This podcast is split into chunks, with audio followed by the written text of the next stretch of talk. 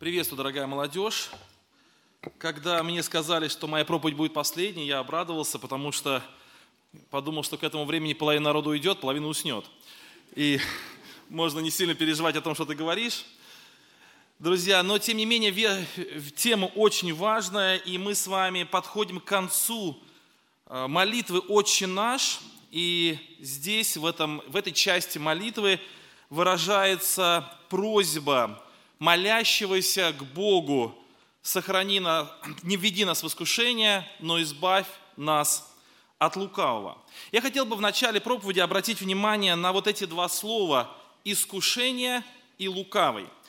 Э, в Священном Писании, в Ветхом Завете, в Новом Завете очень часто э, слова, именно, которые имена, они дают, характеризуют как-то личность, которая это именно, которым это именно награждается. Например, враг душ человеческих очень часто называется именно по характеристикам своим. Например, слово «сатана» означает противник Божий, тот, кто Богу сопротивляется. Дьявол от слова клеветник, тот, кто обманывает, кто клевещет, кто передает нехорошую информацию. И мы знаем, что дьявол продолжает это делать и сейчас. Визельвул, например, также э, дьявол называется Визельвулом, и, возможно, вы не знаете, но это переводится как повелитель мух. И в древности э, этим словом называли ну, особо неприятных, что ли, божеств, и верховным э, таким неприятным божеством Визельвуна называли именно сатану. В данном тексте он упоминается или он называется лукавым. Почему? Потому что лукавство – это характеристика нечестного, того, кто обманывает. Слово «лукавый» показывает его способность переворачивать, вводить в заблуждение, его способность запутывать таким образом, чтобы человек обольстился и потерял ориентиры, чтобы он перестал правильно оценивать риски.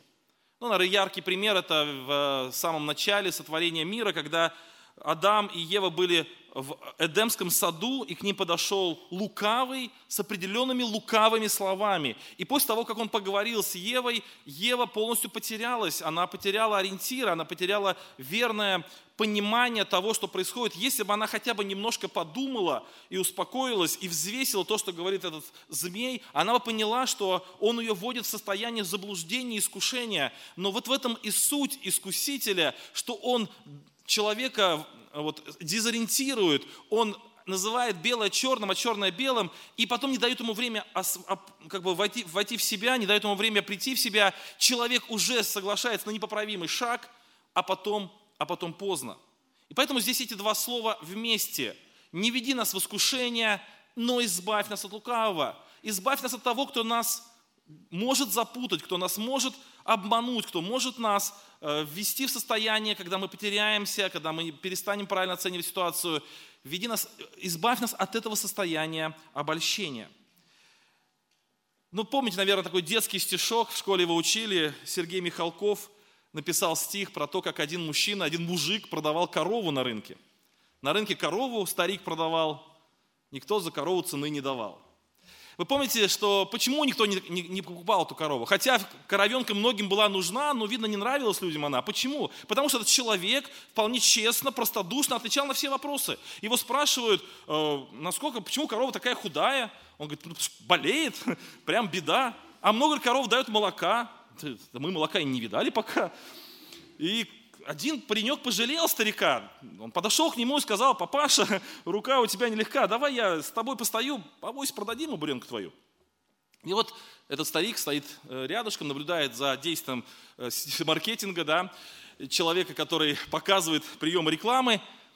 И подходят люди и говорят, слушай, а почему корова такая, э, продаешь корову? Он говорит, да, бери, если богат, да, вот если богат, бери такую корову.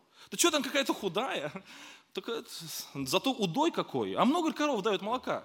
Да не выдаешь за день. Устанет рука.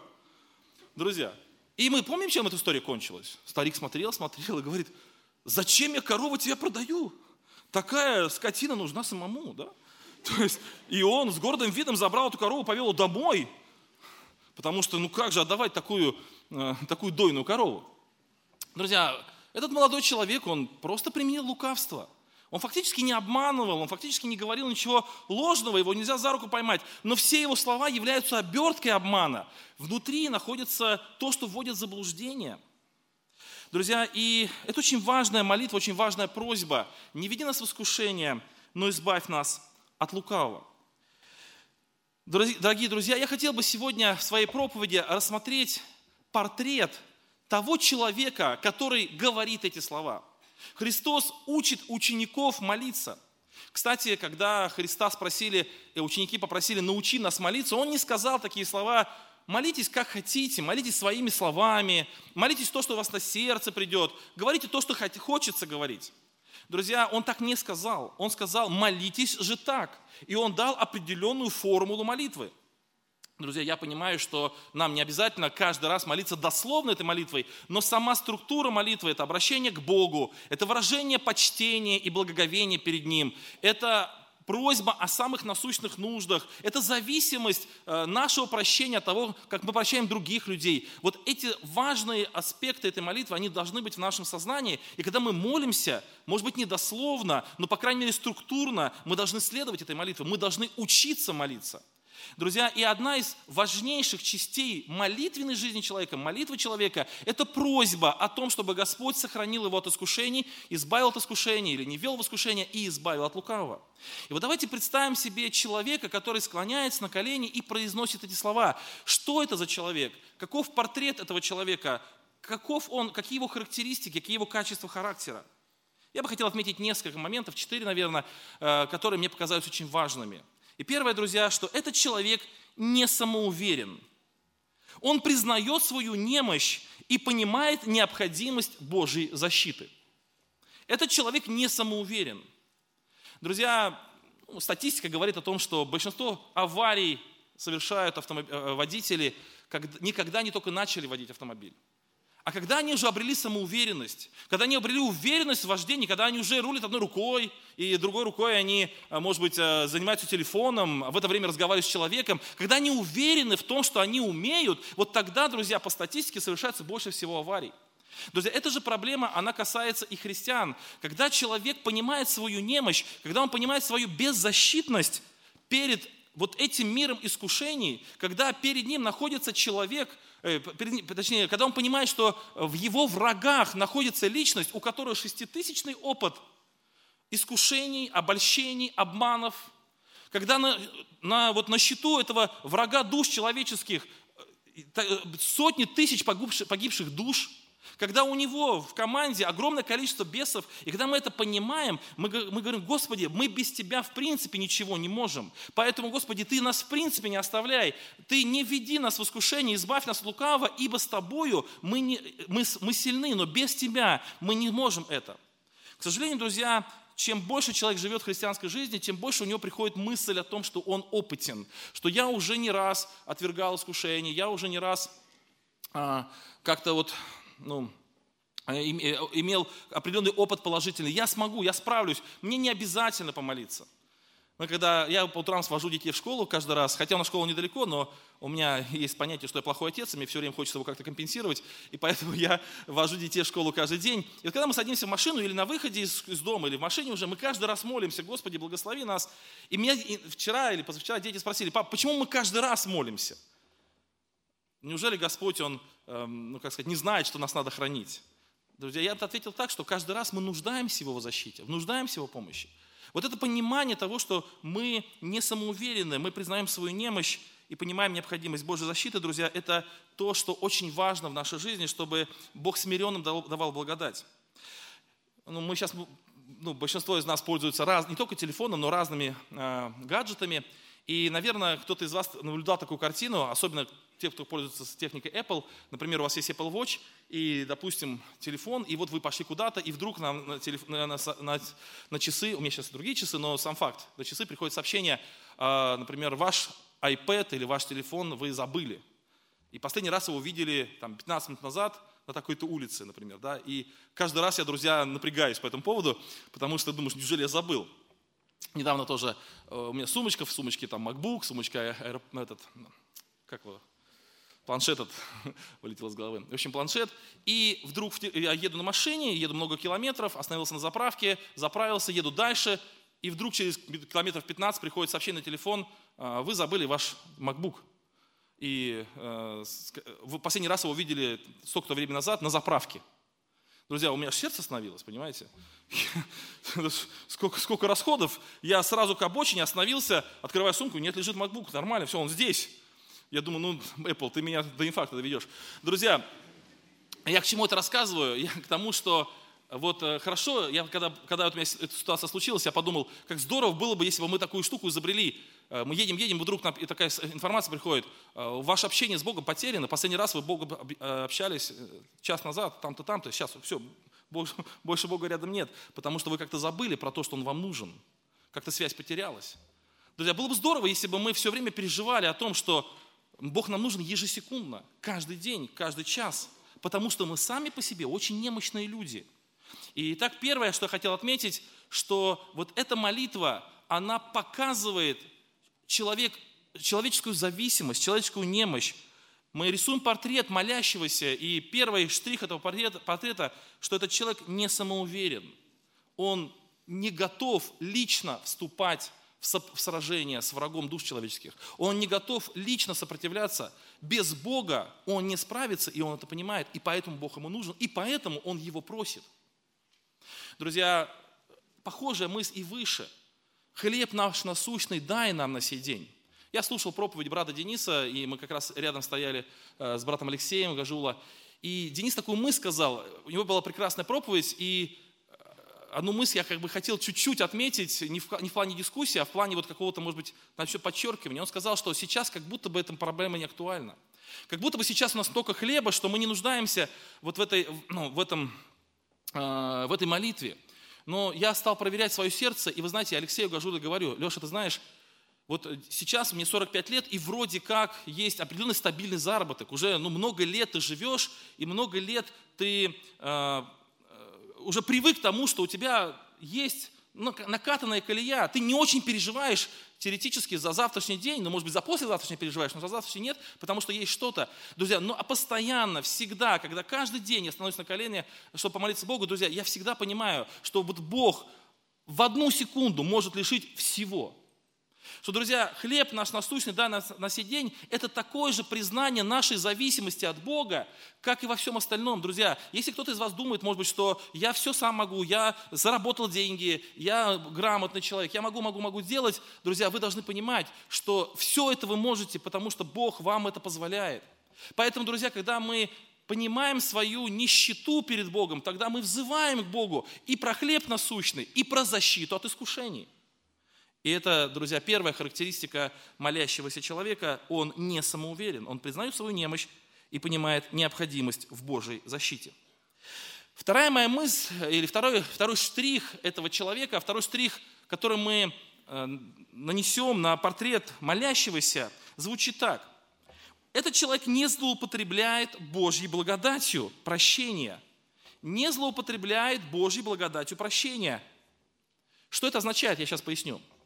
Недели полторы-две назад, наверное, к нам в церковь, точнее, ну, в соседнюю церковь, Старощербинская церковь, там пришел один человек, и брат Алексей Дашевский, он приехал ко мне с этим человеком.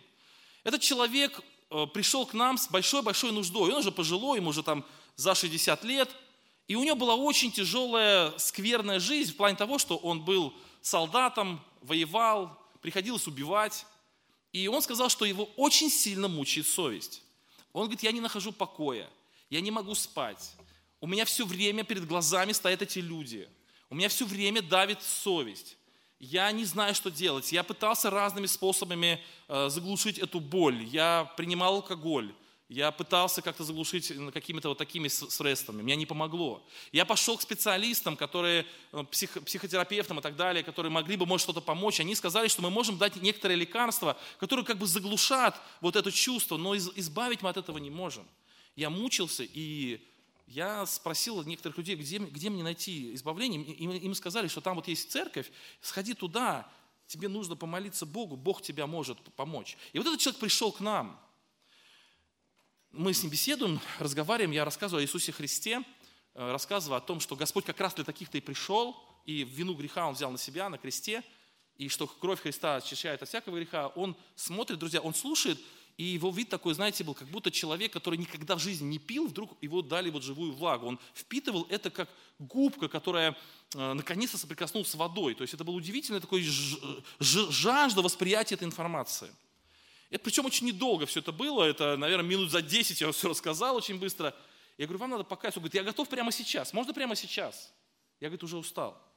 Мы встали на колени, он попросил прощения, причем он обращался к Богу на «вы», я первый раз такое видел. Он говорит, Господи, вы не могли бы меня простить? Я очень перед вами виноват. Мне очень нужна ваша помощь. Это очень умилительно было смотреть, или слушать точнее. Сейчас я спрашиваю, он, я еще расскажу, он не в нашей церкви, он в соседней, в Старощербинске. Я спрашиваю, ну, посещайте собрание, слава Богу, ходит, э, радуется прощению, радуется жизни. Друзья, у Бога есть благодать прощения – вот благодать прощения. И вот, а благодать, вот эта благодать прощения, она э, встречается в этой же самой молитве чуть выше. «И прости нам долги наши». Прости нам долги наши.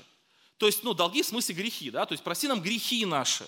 Ну, и там есть зависимость от того, как мы прощаем, это другой вопрос. Но сам факт, что ты прости нам долги. Вот сейчас мы тоже видели, что многие из вас выходили вперед и просили прощения. Вы уповаете на благодать прощения Божьего. Это хорошо. Друзья, но здесь есть опасность. Мы же знаем, что Бог прощает. Я знаю одного человека, который, э, про которого сказали так, там можно у него взять в долг, он все равно простит. Друзья, и вот многие христиане живут так. Да, мы грешим, да, мы каким-то образом поступаем неправильно, но у Бога же много прощения, Он же любит прощать. Так написано, любит прощать. Может быть, кто-то даже думает, что я вот прихожу к Богу за прощением, а Богу нравится меня прощать. И вот он как бы злоупотребляет благодатью прощения. Друзья, почему это относится к нашей молитве, о которой мы сейчас рассуждаем? Потому что там написано, не веди нас в искушение, но избавь нас от лукавого. То есть, апостол Иаков расшифровывает и говорит, что откуда берется грех. Каждый э, обольщается, да, увлекаясь собственной похотью увлекаясь и обольщаясь, каждый искушается, прошу прощения, искушается, увлекаясь и обольщаясь собственной похотью. Похоть же зачавшая рождает грех. То есть искушение, оно может привести к греху. Если человек в этом э, искушении обольстился, прельстился, поверил лжи, то он может привести к греху. Друзья, и поэтому, как, как человек, который уже получил благодать прощения, который избавился от бремени своих грехов, он теперь должен переживать о том, чтобы больше не согрешать или минимизировать свои грехи. И для этого, друзья, он просит о, прощ... о том, чтобы Господь его сохранил от возможности согрешить. Господи, Ты не, не введи меня в искушение, когда я могу согрешить. Вот сегодня тоже я слышал молитвы ваши, и даже некоторые такие зафиксировал немножко. То есть а, э, кто-то молится, Господи, я вот помолился, но я не смог сохранить а, свое, вот, вот не смог сохранить свое обещание, которое дал тебе в прошлый раз. Кто-то говорит, что я не смог держаться, такие выражения были в сегодняшних молитвах. Друзья, а вот я хотел спросить вот вас, тех, кто так молится, а часто ли вы молитесь, Господи, а ты не веди меня в искушение. Ты дай мне возможность сегодня не попасть в обстоятельства, где я согрешу. То есть Переживаете ли вы не о том, чтобы попросить прощения, когда вы согрешили, а переживаете ли вы о том, чтобы больше вообще не согрешать или минимизировать, еще раз скажу, даже, даже какой-то э, шанс согрешить? Чтобы, Господи, я еще сегодня я еще не согрешил, но я хочу помолиться, чтобы Ты меня и сохранил от, от, от, от согрешения. Ты меня сохранил от возможности согрешить. Чтобы Ты меня сегодня избавил от искушений. Чтобы сегодня Ты не допустил лукавого в моей жизни. Чтобы сегодня я мог быть чистым Тебе. Господи, помоги мне в этом вопросе. Друзья, я думаю, что если бы каждый из вас вот об этом переживал, если бы я об этом переживал, мы все об этом переживали, каждый день, может быть, даже несколько раз в день молились бы об этом, друзья, возможно бы сегодня мы меньше бы слышали молитв покаяния, потому что я видел, что здесь очень много кается уже членов даже церкви. Почему? Потому что, друзья, это хорошо, когда человек кается. Здорово, когда он согрешил и идет к покаянию, с покаянием к Богу. Это очень хорошо. Но намного правильнее переживать о том, чтобы э, Бог сохранил от таких падений, чтобы сохранил от этих возможностей. Это то же самое, представьте себе муж и жена, и вот муж, например, такой ну, какой-то агрессивный, ругается периодически на жену, там, может быть, поднимает даже руку, а потом говорит, ну ты прости меня, и жена прощает. Через неделю это еще раз повторяется, через неделю еще раз повторяется, потом еще раз повторяется. Но, друзья, вызывает сомнение, насколько этот муж вообще любит свою жену. Если бы он на самом деле ее любил, он бы очень переживал о том, чтобы у него как бы избегать таких ситуаций. Поэтому вот эта фраза, что прости нам, э, прошу прощения, что не веди нас в искушение, но избавь нас от лукавого, вот это выражение, оно показывает как бы стремление человека, чтобы Господь помог ему в его жизни сохранить себя от греха, чтобы помог ему сохранить себя от какого-либо э, такого лукавого э, какого-то преступления заповедей Божьих. Многие из вас учатся, многие из вас э, находятся в каких-то, может быть, работают, находятся в мирских компаниях и так далее. И ну, это наша жизнь, мы не можем отсюда выйти. И Христос и молит Отца, чтобы мы, Он не взял нас из мира, но сохранил нас в мире. Друзья, вот смотрите, желание Христа сохранить нас в мире. А наше желание есть такое или нет? Если у нас желание сохранить нас в мире – есть ли у нас такое желание или нет. Когда мы идем э, в институт, когда мы идем, например, в колледж, когда мы идем на работу, когда мы идем, может быть, э, на, э, ребята, кто-то работает в бригадах неверующих, вы знаете, что там очень много искушений, очень много переживаний. Молитесь ли вы, просите у Бога помощи, Господи, вот сегодня я буду в институте, там сегодня какой-то праздник, или сегодня какая-то ситуация. Господи, Ты сохрани меня от искушения, избавь меня от лукавого. И если вот у вас это будет действительно желание, то вы увидите, как Бог в вашей жизни начнет действовать, и в вашей жизни будет меньше тех ситуаций, вы, у вас будет мудрость к тому, чтобы э, преодолевать какие-то ситуации, не попадать в, там, в то место, где, может быть, у вас будет сильное, сильное искушение.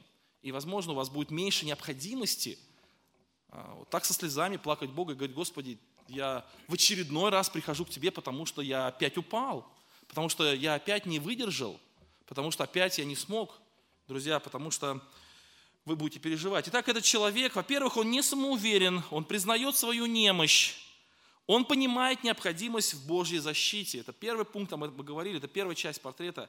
Вторая, друзья, часть портрета – этот человек не злоупотребляет Божьей благодатью прощения, а желает быть чистым каждый день. Желает быть чистым. Это его единственное желание. Друзья, я еще раз хочу на этой мысли чуть-чуть остановиться. Я знаю точно, и это не секрет, что когда мы находимся в молодежном общении, то сама обстановка, она способствует размягчению наших сердец. И это очень хорошо, это правильно. Когда играет, играет прекрасный оркестр, когда великолепный хор поет аж мурашки по телу, благодарность вам за ваш труд, друзья – вот, когда все это происходит, и ты целый день находишься в обществе, где Слово Божие действует, где за тебя братья-служители молятся, где родители ваши молятся, где церковь за вас молится, и, конечно, у вас, вот вас постигает вот это желание поменять, свою жизнь. Вот сегодня у вас у многих это было и есть, и, может быть, кто-то из вас еще хотел бы выйти, но не вышел. После моей проповеди это можете сделать. Друзья, но неплохо было бы, если абсолютно каждый день у вас было такое чувство. Вот вы утром проснетесь завтра, и вы скажете, Господи, я хочу сегодня прожить жизнь чисто. Мне еще пока не за что просить прощения, но я хочу попросить тебя, чтобы ты меня сохранил в, в этом. Если у вас будет такое желание, то, друзья, Бог обязательно это совершит. Ну, кстати, об этом мы еще чуть позже скажем. Друзья, третий момент или третья, э, третья характеристика, третья такая черта портрета человека, о котором мы сейчас говорим, он признает владычество Бога и видит себя его подданным. Давайте мы об этом чуть подробнее поговорим. Это очень важная тема, немножко сложно ее понятно объяснить, но я постараюсь. Ну, думаю, что это будет для вас нетрудно. Вы люди молодые, у вас хорошо работает вот восприятие. Итак, друзья, давайте посмотрим на всю вот это, на все это, на всю эту молитву целиком. Эта молитва начинается со слов «Отче наш, сущий на небесах». То есть эта молитва начинается со слов признания владычества Бога над всем миром. Мы обращаемся к Богу, который существует на небесах. Дальше написано, да, придите, да придет царствие твое. То есть это признание Бога царем, причем царем царства, которого придет. Примерно то же самое, как в Иерихоне Раав говорит соглядатаем, что мы слышали, что идет народ, и мы знаем, что Бог, он отдаст наш город в, вот, в этому народу, поэтому мы это знаем. Друзья, так и здесь, пока вот этот мир еще он не полностью принадлежит Богу, еще здесь есть сопротивляющиеся силы, хотя князь мира, мира уже осужден, уже приговор выписан, уже все, но тем не менее существуют еще вот эти протестные силы э, против Бога, Божьего владычества, но мы верим и знаем, что вот это царство, оно придет в конце концов, и вот будет этот глаз, царство мира соделало с царством Господа, когда вот владычество Бога, оно покроет все, И когда пред Ним преклонится всякое колено земных, небесных и преисподних. Поэтому мы признаем Бога не просто царем, ну, много царей в этом мире, знаете, есть какой-то там царь какой-нибудь там Зимбабве какого-нибудь там королевства, да, там, или это нам вообще не интересно, мы признаем его, конечно, президентом, но от этого ни горячо, ни холодно, а все равно, кто это такой. Здесь мы признаем не просто Бога царем, мы признаем его царем того царства, которое поглотит все остальные царства. Это царство, которое в конечном итоге будет всеобъемлющим царством. Далее написано, что этот человек, он утверждает, а, утверждает волю твою, да, да будет воля твоя, на земле, как и на небе. То есть этот человек признает право Бога на его волю, и он хотел бы, чтобы эта воля распространялась и была. Друзья, конец, самый конец этой молитвы, он говорит, что «Ибо Твое есть сила и слава и царство во веки веков. Аминь». Да? Во веки, ну, тут вопрос во веки аминь. То есть, смотрите, ибо Твое есть царство, Твое есть сила, Твоя есть слава. То есть, вот вся эта молитва, это декларация, вот если ее произносить осознанно, если ее произносить вот действительно вдумчиво, то это молитва, декларация, ну, как бы, вот исповедование Божьего господства, Божьего владычества, исповедование Божьего вот власти и царства и признание себя тем человеком, который поддан этого царства, который поддан этого владыки. Кстати, вот интересно, я сейчас, мы с братьями в Тимошевске, э, у нас э, раз в месяц проходит региональный, там изучаем послание к филиппийцам. Вообще вот церковь филиппийцев, филиппийская церковь, она очень интересна чем? Что когда-то, когда между, между значит, в, Рим, в Римской империи, она была тогда еще Римской республикой, и там э, приобрели власть определенные военные силы, Гай Юлий Цезарь, известный вам по, по июлю, июль в честь него назвали, назвали да, вот, он э, был убит сторонниками э, вот, э, э, как раз республики, то есть сторонниками старого метода управления государством, республиканцами.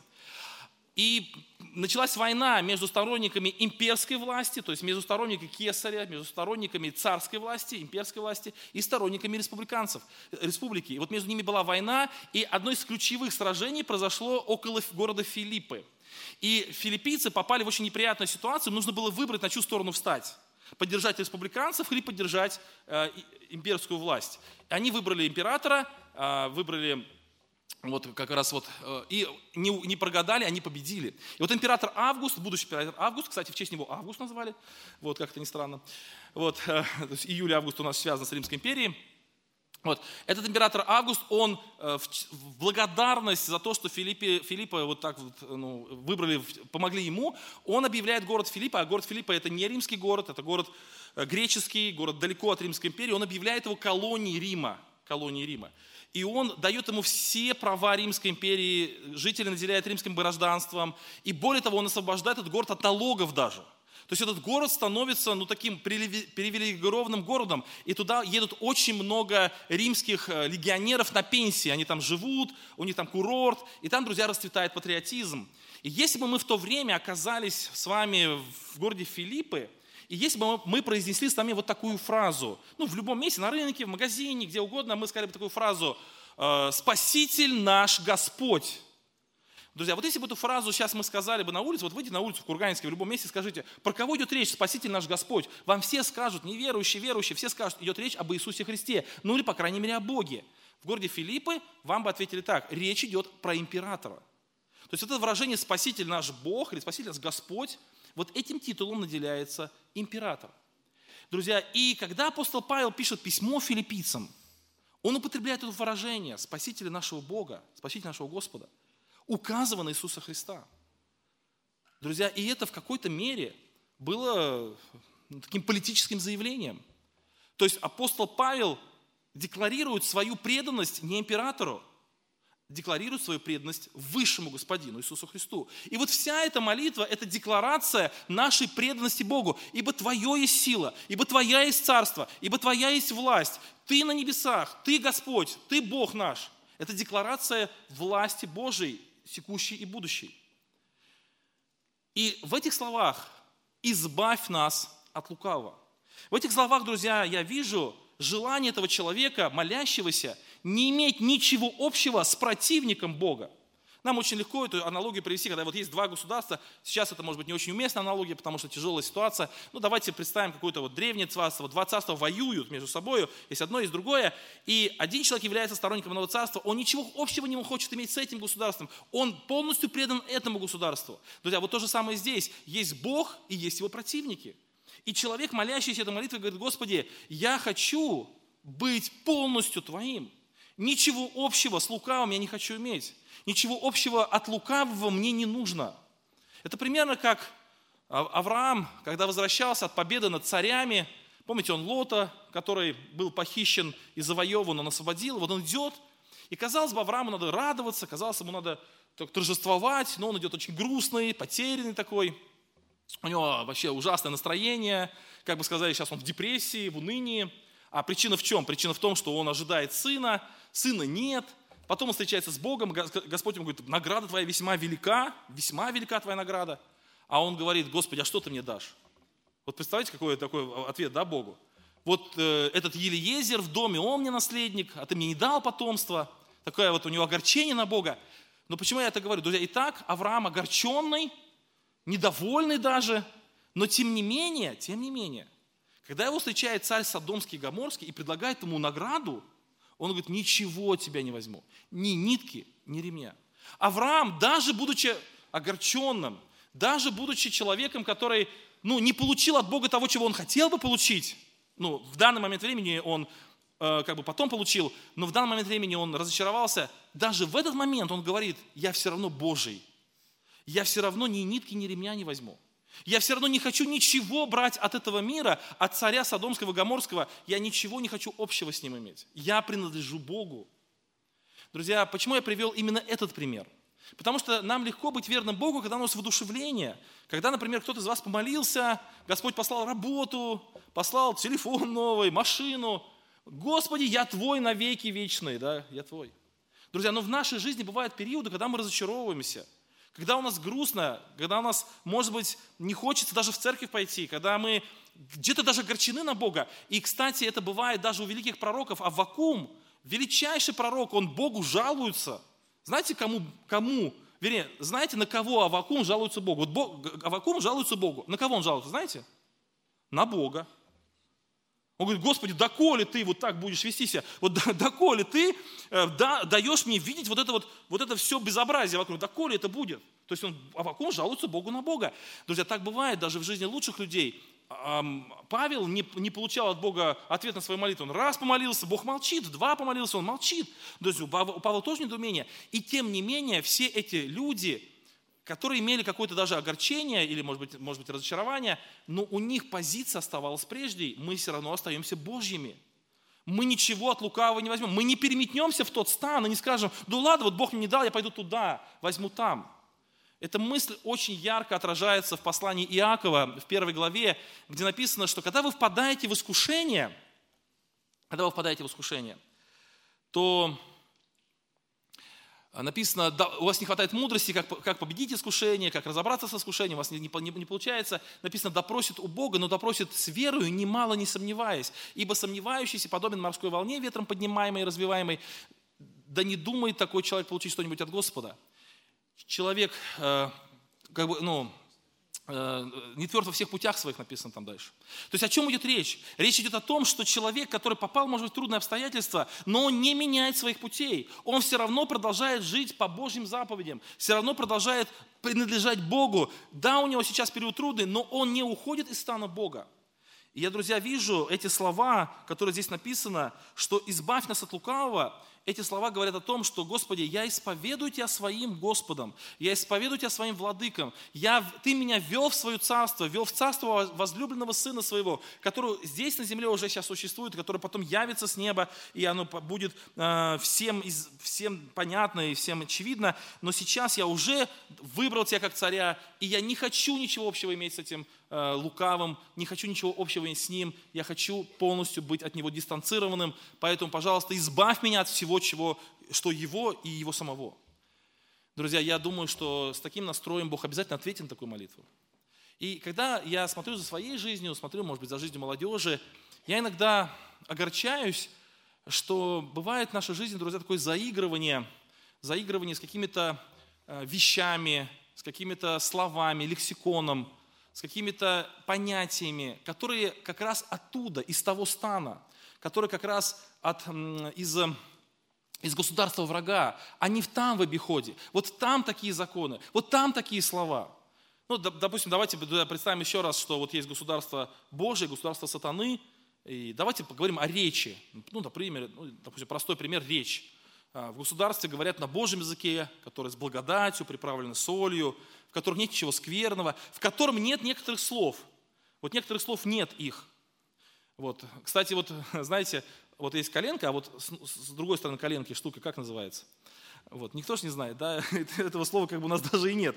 Вот это колено, вот, или вот локоть, а вот, а вот это как штука называется? Никак не называется, нет этой штуки на свете. Так вот, друзья, вот в нашем языке некоторых слов как бы не существует. Так вот, некоторых слов не существует в Божьем языке, их просто нет. Например, написано, вот такие-то грехи, определенные грехи перечисляются, они, должны, они даже не должны именоваться у вас. То есть там даже имен нет для этих слов для, вот для этих грехов. Даже вот в Божьем языке они вообще не говорят. А зато в языке, например, государства, где правит лукавый, там очень много таких слов. Там эти слова просто цветут, и там синонимов, миллион синонимов по каждому такому греху и так далее, и так далее. Друзья, и когда мы берем лексикон туда и переносим в это царство, мы, мы как бы говорим, Господи, ну, вот от лукавого мы кое-что взяли. Вот мы перенесли сюда. Человек, который молится этой молитвой, он говорит, Господи, ничего я не хочу от лукавого, избавь меня от лукавого. Все, что из того царства мне не нужно. Выкинь от меня это, убери от меня это. Не хочу, чтобы ничего, ни слова, ни понятия, ни вещи, все, что на мельницу, на воду льет на мельницу лукавому, все, что ему нравится, все, что является для него хорошим, для меня все плохое, не хочу. Вы помните, есть такой псалом 14, написано, кто может пребывать на Святой горе? И там ответ – тот, в глазах которого презрен отверженный. Обратите внимание, не призрен через «и», а презрен. Вот если было написано презрен, то есть через «и», это означает, что с Богом может быть тот, кто обращает внимание на отверженных, обращает внимание на брошенных, обращает внимание на а, каких-то людей, которых мир отверг. Но здесь слово презрен, и можно перевести так – с Богом может пребывать тот, в глазах которого, или кто отвергает отверженного. И тогда возникает вопрос, а как отвергать отверженного? Друзья, этот стих вот о чем говорит. Смотрите. Тот, в глазах которого отвержен отверженный, но который славит боящихся Бога. То есть это стих показывает водораздел двух царств. Один, одно царство в котором Бог царствует, там боящиеся Бога, а другое царство – это отверженный Богом. Это то царство, которое славит лукавого. И с Бога может быть тот, кто отвергает отверженное, который говорит, ничего мне от отверженного не нужно, греховного, такого какого-то скверного, вот этого похотливого, мне ничего не нужно, а вот то, что от Бога, я боящихся Бога славлю, вот это мне нужно, вот этот человек может быть с Богом. Поэтому, друзья, эта молитва, я еще раз скажу, она как бы является таким выражением веры нашей или декларации нашего отношения к Божьему владычеству, а фраза «избавь нас от лукавого» в том числе подсказывает нам и то, что мы не хотим ничего общего иметь с врагом нашего владыки. У нас есть владыка, и нам нужно только его и то, что ему нравится. Итак, мы поговорили о трех, друзья, с вами характеристиках или качества портрета, или о трех чертах портрета. Первое, что это человек не самоуверенный. Он признает свою немощь и понимает свою необходимость Божьей защиты. Второе, этот человек не злоупотребляет Божьей благодатью прощения, а желает быть ежедневно чистым. Третье, он признает владычество Бога и видит себя его подданным, соответственно, отвергая подданство других, а, другого а, царства или другого владыки. И последнее, друзья, о чем я хотел сказать, последняя черта, это, может быть, чуть больше времени займет, но я постараюсь тоже коротко, уже надо заканчивать скоро, друзья. Вот в чем смысл. Этот человек считает искушение реальной и самой большой опасностью. Этот человек считает искушение реальной и самой большой опасностью. Давайте поговорим об этом чуть подробнее и не веди нас в искушение, но избавь нас от лукавого. Что означает вообще эта фраза? Вот о чем просит этот человек? Что должно произойти, после того, как Он это сказал. Вот какие должны быть изменения в жизни, или что Господь должен сделать. И на первый взгляд выраженная просьба, она вполне понятна. Молящийся желает, чтобы Господь избавил его от искушений и избавил его от лукавого. Но вот этот ответ, он не согласуется с другими текстами Писания. Например, Иаков предлагает радоваться, когда христианин впадает в искушение. С великой радостью принимайте братья, когда впадаете в различные искушения. Э, дальше Иаков пишет о том, что искушение является возможностью к духовному росту. Он так и называет это ступеньками, да? То есть он говорит, что когда приходит в жизнь человека искушение, то как бы это искушение открывает дверь к возможности росту. То есть зная, что испытание вашей веры производит терпение, терпение же должно иметь совершенное действие, чтобы вы были совершенны во всей полноте, без всякого недостатка. И дальше он называет блажен человек, который переносит искушение. Он не то, чтобы даже не просит избавить от искушения, он призывает радоваться искушением – он призывает ценить искушение, и он говорит, что блажен человек, который переносит искушение, потому что он получит венец, который обещал Господь любящим его. Об этом же пишет и Петр, да, апостол Петр в своем послании, он пишет, об этом радуйтесь, э, поскорбевши теперь немножко, если нужно от различных искушений. Он опять-таки не предлагает избавляться от искушений. В Ветхом Завете мы находим, что Господь искушал Авраама, а, более того, апостол Павел, он не говорит, что нормальный путь христианина – это путь без искушений. Он пишет, что Господь даст силы, чтобы противостать искушениям. Итак, первая проблема, когда мы читаем этот текст, вот вообще о чем эта просьба, что, что выражает эта просьба, что должно в нашей жизни произойти, когда мы молимся об этом. И мы понимаем, что это не означает, что в нашей жизни не будет искушений. Это не означает это. Вторая, друзья, как бы второе ремарочка или второе наблюдение а, вот об этой просьбе, что может возникнуть такое сомнение или такое, может быть, ложное утверждение возникнуть, что в борьбе с искушениями человеческие усилия не нужны. Господи, Ты избавь меня от искушения, и Ты избавь меня от лукавого. И если вдруг в мою жизнь приходит искушение лукавой, значит, Господь, Ты не избавил, но я-то что виноват? Я Тебя просил, но Ты не избавил, поэтому прости, Господи, но я не виноват. Я согрешил, потому что я Тебя просил, а Ты не избавил. Может возникнуть такая ситуация, ну, такое понимание, но на самом деле очень многие тексты Священного Писания говорят нам о том, что э, человек, утверждает, что большая, ну, большая часть в борьбе с искушениями лежит и на самом человеке. Человек должен проявить стойкость и верность в искушениях. Более того, апостол Иаков в первой главе, он вообще подробнейшую инструкцию оставляет, как нужно вести себя в искушениях, чтобы победить. И это, конечно, подразумевает э, ну, верность и стойкость и усилие самого человека. Друзья, тогда вообще что же а, эта молитва означает? Зачем нам это молиться? Что, же должно произойти в ответ на эту молитву, если искушения не уйдут из нашей жизни, и если все равно наши усилия остаются. Друзья, я бы хотел ответить на этот вопрос такими несколькими пунктами. Первый пункт заключается вот в чем. Давайте вернемся чуть выше к этой молитве. «Хлеб наш насущный дай нам на сей день». Друзья, вот это выражение подразумевает, что Бог нам будет хлеб с неба бросать, или подразумевает, что мы должны все-таки работать? Подразумевает, что мы должны работать. Вот это выражение означает, что Бог нам будет содействовать в нашей работе что Он нам поможет, чтобы наши усилия принесли пользу. Потому что человек, который делает без Бога, он э, работает для дырявого кошелька чаще всего. Человек, который может прилагать очень много усилий, но не получает должного результата. Бог наполняет наши усилия, наполняет своим, э, своей как бы, благодатью, своей силой. Поэтому мы получаем необходимое от Бога, но мы должны действовать. Поэтому выражение «хлеб наш насущный дай на сей день» не означает, что мы должны прийти домой и молиться об этом, и Господь вдруг неожиданно э, отверзнется наши крыши, и у нас несколько мешков хлеба упадет. Нет. Вот то же самое и с искушениями. Если мы хотим, чтобы в нашей жизни искушения были э, побеждаемы нами, мы об этом просим Бога. То есть, когда мы просим об этом Бога, Господь дает нам силы побеждать искушения. Господь нам дает э, власть над искушениями. «Сей даю вам власть наступать на всю силу вражью», так написано. У нас эта власть есть. У нас есть возможность побеждать наши искушения. И когда мы об этом молимся, когда мы об этом просим, сознавая свою зависимость, как мы говорили, э, не злоупотребляя Божьей благодатью прощения, а желая быть чистым, признавая Божье владычество или декларируя Божье владычество, то Бог наполняет наши попытки бороться с искушениями, которые без Него были бы просто напрасны, Он наполняет нас силою. И мы становимся способны. Это примерно то же самое, как Давид пошел на Голиафа, и он бросил э, камень. Друзья, этот камень попал в Голиафа, потому что его направил Господь. Но если бы, если бы Давид этого не сделал, то ничего не было. Я уже как-то рассказывал пример, у нас в лагере, там еще в Уральском Минене был такой поход. И мы ходили в поход с детьми, и у нас был такой пункт. Мы сделали огромного Голиафа, прям большого-большого, там метра три, наверное, Голиафа. Он был в, там, где-то в кустах, там, ну, там в лесочке спрятан. Там сидел брат, у которого был мегафон, и который таким громким голосом хохотал над детьми, которые приходили вот, э, создавая такой шум. И дети наши, кстати, некоторые боялись.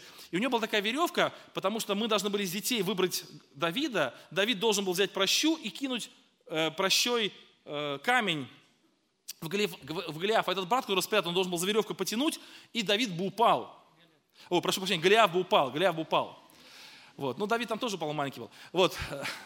Так вот, интересная ситуация. Вот приходят эти дети, вот этот Голиаф такой, знаете, разрисованный, стоит, хохочет, дети смотрят, так интересно. Мы выбираем Давида, э, как кто будет Давидом, он берет такую специальную типа рогатки, туда кладет камень, размахивается, и камень летит вообще в другую сторону, вообще в другую сторону. И Голиаф все равно падает. И дети говорят, а как Голиаф упал? Он же не попал. Друзья, вот я знаете, я думаю, что если бы Давид реально не попал, то Голиаф бы все равно упал. Потому что Бог поражает. Вот Бог поражает. Вот мы молимся, Господи, вот Ты не веди нас в искушение. Вот Ты избавь нас от лукавого. Господь говорит, хорошо, действуй, делай. И Бог тебя избавит. Вот не обязательно тебе даже попасть будет. Но ты, главное, делай. Ты, главное, иди в ту сторону. И ты увидишь, как Э, будет хорошо. В Ветхом Завете таких образов очень много. Если смотреть на Ветхий Завет как на образ, там очень много таких образов. Вот идите на войну, а потом Бог взял э, войску противника, что-то показалось, они друг друга перебили. А тогда вопрос, а зачем было идти на войну? Если, если они сами друг друга перебили, зачем мы вообще собирались? Зачем мы вообще шли? Зачем мы там ночевали в поле? Зачем нам это надо было? Если все равно мы ничего не делали, все равно войско само себя перебило вражеское, зачем нам это нужно было делать? Вот Бог так говорит я дам победу, но ты делай. Поэтому, друзья, вот эта мысль, она говорит нам о том, что да, Бог нас не избавит полностью от искушений, мы все равно будем претерпевать искушения, лукавый будет нам поступать. Но как в псалме написано, ты устроил трапезу в виду врагов моих. Что это означает? Это не, не означает, что врагов нет. Это означает, что враги близко подошли. Они есть, но у них руки короткие. Ты трапезу устроил. Я буду есть и смотреть на врагов. Вот в виду врагов моих. Они близко, мне страшно, может быть. Друзья, но Бог защищает тех людей, которые молятся этой, защитой, этой, этой молитвой и прилагают усилия к борьбе с искушением. И еще одна очень короткая мысль, но очень важная, друзья, для меня. Вы знаете, а, у каждого из нас есть свои страхи какие-то, да, какие-то свои переживания. Вот, например, когда мы что-то на работу устроились, например, или какую-то дорогую-дорогую вещь покупаем, мы не хотим, чтобы она была сломана. Или вот у нас такая жизни ситуация была в нашей семье. У нас маленькая Лиза, дочка, ну, лет 9 тогда было, наверное, 10, ну и сейчас там примерно столько же, кстати. Вот. А, у нее во рту образовалось какой-то такой нарост, ну, какое-то новообразование. И это было в пятницу, и, конечно, сразу страшно, конечно, сразу подозрение на онкологию, еще что-то в плане. И мы позвонили нашей знакомой врач, врачи, она говорит, я сейчас в поездке, не могу вас принять, меня тут в городе нет, а вот уже пятница вечер. Она говорит, пришлите фотографию. Ну, мы там во рту не как-то телефон сфотографировали, плохо видно, все отослали. Она говорит, очень плохо видно, но похоже на новообразование. И понятно, что ты полностью, ну, как сказать, теряешь покой. Потом на субботу поехали в больницу нашу в Ейскую, Э, и врач, я, я думаю, знаете, я еще так мы ехали, ну, моя жена ехала, я в это время к маме моей поехал, и думаю, сейчас мне жена позвонит и скажет, ну, врач посмотрел, сказал, все, ерунда, все, нормально, не переживайте. Тут жена звонит и говорит, слушай, ну, поставили диагноз, подозрение на онкологию, надо в Краснодар. Ну, ты думаешь, вот, вот, просто, друзья, кто родители, понимает, насколько это все как бы страшно, весь мир переворачивается. Мы едем в Краснодар, а, а в Краснодар они сразу же ехали, там только через 10 дней назначили вот этот нашу встречу. Ты, конечно, весь интернет перелопатил, конечно, все симптомы на лицо, и все, ну, все, все совпадает. И, друзья, и вот ты едешь в Краснодар. Друзья, вот о, чем мы, вот о чем мы молились в этот момент? Конечно, абсолютно каждая молитва, она была о том, чтобы Господь сохрани нас от страшной болезни. Господи, хоть бы это была не онкология, да, хоть бы это было, вот, вот это было не так. Друзья, ну, кстати, так и получилось, мы приехали, были обследования, это было не один раз, и потом признали, что, ну, слава Богу, что это все как бы не онкологическое заболевание, это просто, э, там, на, ну, как сказать, В общем, забыл, как называется, но, в общем, это, слава Богу, ничего такого страшного нет. Друзья, но когда ты понимаешь, что у тебя есть риск, вот у тебя есть риск, что вдруг тебя сейчас э, огорчат очень серьезным диагнозом, ты об этом все время молишься. Друзья, и вот знаете, я написал в своем конспекте так, что у нас есть некая как бы как градация переживаний. Вот о чем мы переживаем? Мы молимся, Господи, вот хоть бы не это, вот хоть бы не это, вот, вот ну, там, мобилизация была, вот хоть бы меня повестка не пришла, например, да. Вот мы переживаем о чем-то, о каких-то вещах переживаем. Брат делает предложение сестре, вот хоть бы она не отказала, например. А, сестра думает, хоть бы не делала предложение мне. Вот и так далее. Ну, то есть, вот, вот мы о чем-то переживаем. То есть у нас есть какая-то градация переживаний. Друзья, вот человек, который молится вот этой молитвой, в его градации быть искушенным – и попасться лукавому, это очень высокое такое вот положение. Он очень об этом переживает. Ему важнее быть неискушаемым. То есть он об этом действительно очень сильно переживает. Он действительно об этом, этого боится, он не хочет этого. И поэтому он каждый день об этом молится. Господи, пожалуйста, ну хоть бы ты меня не вел в искушение, пожалуйста, ну сохрани ты меня об этом. Я очень не хочу, я не хочу грешить, я не хочу быть человеком, который как-то попался на ловушку лукавого. Пожалуйста, ты меня сохрани. Друзья, мне кажется, что если мы в нашей жизни э, поставим наше вот желание быть чистым пред Богом, желание не грешить выше всего, если это будет действительно исходить из нашего сердца, Господи, ну пожалуйста, я очень тебя прошу, ты дай мне хлеб насущный, дай мне, мне так кушать надо, и не веди меня в искушение, вот это мне очень важно, чтобы у меня было что поесть, и чтобы я не грешил. Вот это, вот это я, так, я так хочу жить, чтобы у меня было и насущный хлеб, и чтобы я не грешил. Друзья, я думаю, что для многих из нас вот нет вот этого переживания – чтобы я пошел на работу, пошел, мы уже об этом говорили, в институт, чтобы, Господи, ну хоть бы я там не согрешил, вот помоги мне в этом вопросе. Это человек, который действительно считает искушение реальной опасностью. Он не считает, что это ну, что такое мифическое. Он переживает о том, чтобы не согрешить, может быть, больше, чем о других вещах в своей жизни. Итак, друзья, заканчивая свою проповедь, я хотел бы э, сказать о том, что у нас есть очень любящий нас Бог, у которого вся власть в этом мире, и который готов нас и кормить, и защищать от лукавого. Друзья, и было бы очень странно, и очень, может быть, даже глупо, простите за это слово, не обращаться к тому, кто имеет эту возможность. Когда мы с вами хотим заработать деньги, когда мы хотим работать, очень правильно каждый раз молиться, Господи, Господи, дай мне хлеб насущный. И очень хорошо и правильно, когда мы хотим сохранить свою жизнь в чистоте, каждый раз молиться, Господи, сохрани меня от лукавого. Итак, давайте коротко повторим, о чем мы говорили. Это человек не самоуверенный, признает свою немощь и понимает необходимость Божьей защиты. Он не злоупотребляет Божьей благодатью, прощения, а желает ежедневно быть чистым. Он признает владычество Бога и видит себя его подданным, и ничего не хочет от другого владыки. Этот человек действительно считает искушение реальной опасностью, и он переживает об этом. Сейчас, друзья, есть возможность помолиться. Мы сейчас встанем, и можно помолиться вслух, если кто хочет, громко помолитесь в заключении как бы, нашего общения, к этой проповеди. Но если вдруг у кого-то есть желание покаяться, вы можете еще выйти вперед и тоже склонить, ну, склонить свои колени и помолиться. Встанем, друзья, и помолимся.